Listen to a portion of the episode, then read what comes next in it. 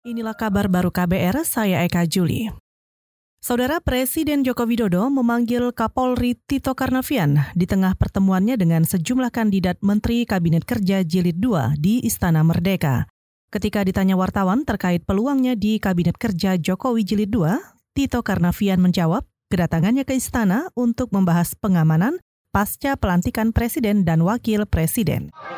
Saya pengaman lah. Seragam putih Pak Tito. Seragam putih. Saya kan mah, saya kan polisi. Oh ya, tapi Itu jam berapa Pak semalam? pakai baju. Enggak, saya saya enggak tahu. Dipanggil saya, kapan, Saya barusan dihubungi, tapi saya pikir ini berhubungan dengan situasi Kaptimmas ya pasca pelantikan. Kapolri Tito Karnavian juga mengklaim pelantikan presiden dan wakil presiden selesai dan berjalan lancar dengan kerjasama yang baik bersama TNI. Tito menyatakan siap menjaga proses pelantikan Menteri Kabinet 2019-2024. Ia menyebut kepolisian akan bekerja maksimal untuk menjaga semua proses pemerintahan, termasuk kabinet.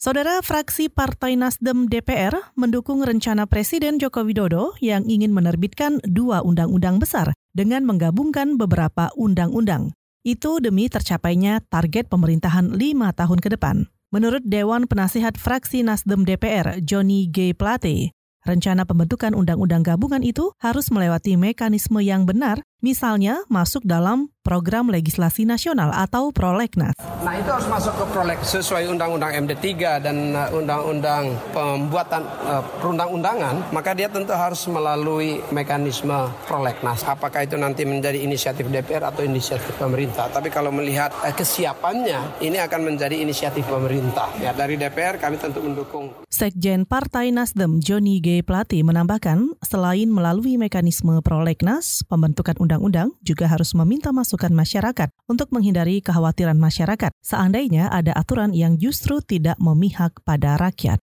Kemarin dalam pidato Presiden Joko Widodo usai pelantikannya, beberapa target capaian untuk pemerintahannya bersama Ma'ruf Amin lima tahun ke depan, salah satunya membuat dua undang-undang besar, yakni Undang-Undang Cipta Lapangan Kerja dan Undang-Undang Pemberdayaan UMKM. Kita ke soal korupsi. Hari ini, Komisi Pemberantasan Korupsi akan memeriksa ajudan Bupati Muara Enim, Sumatera Selatan, untuk tersangka pihak swasta di kasus proyek jalan di Kabupaten Muara Enim tahun anggaran 2019.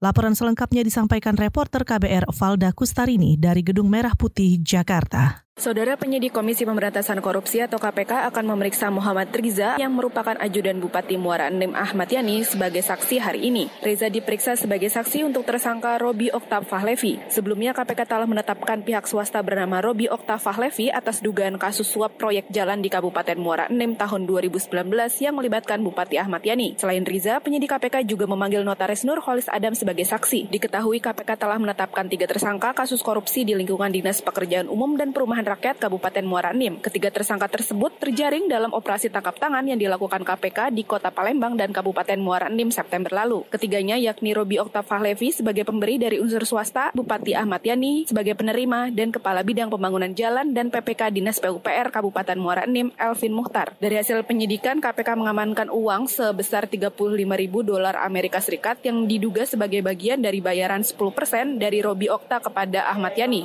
Dari Gedung Merah Putih KPK Kuningan Jakarta, Valda Kustarini, KBR. Saudara demikian kabar baru, saya Eka Juli.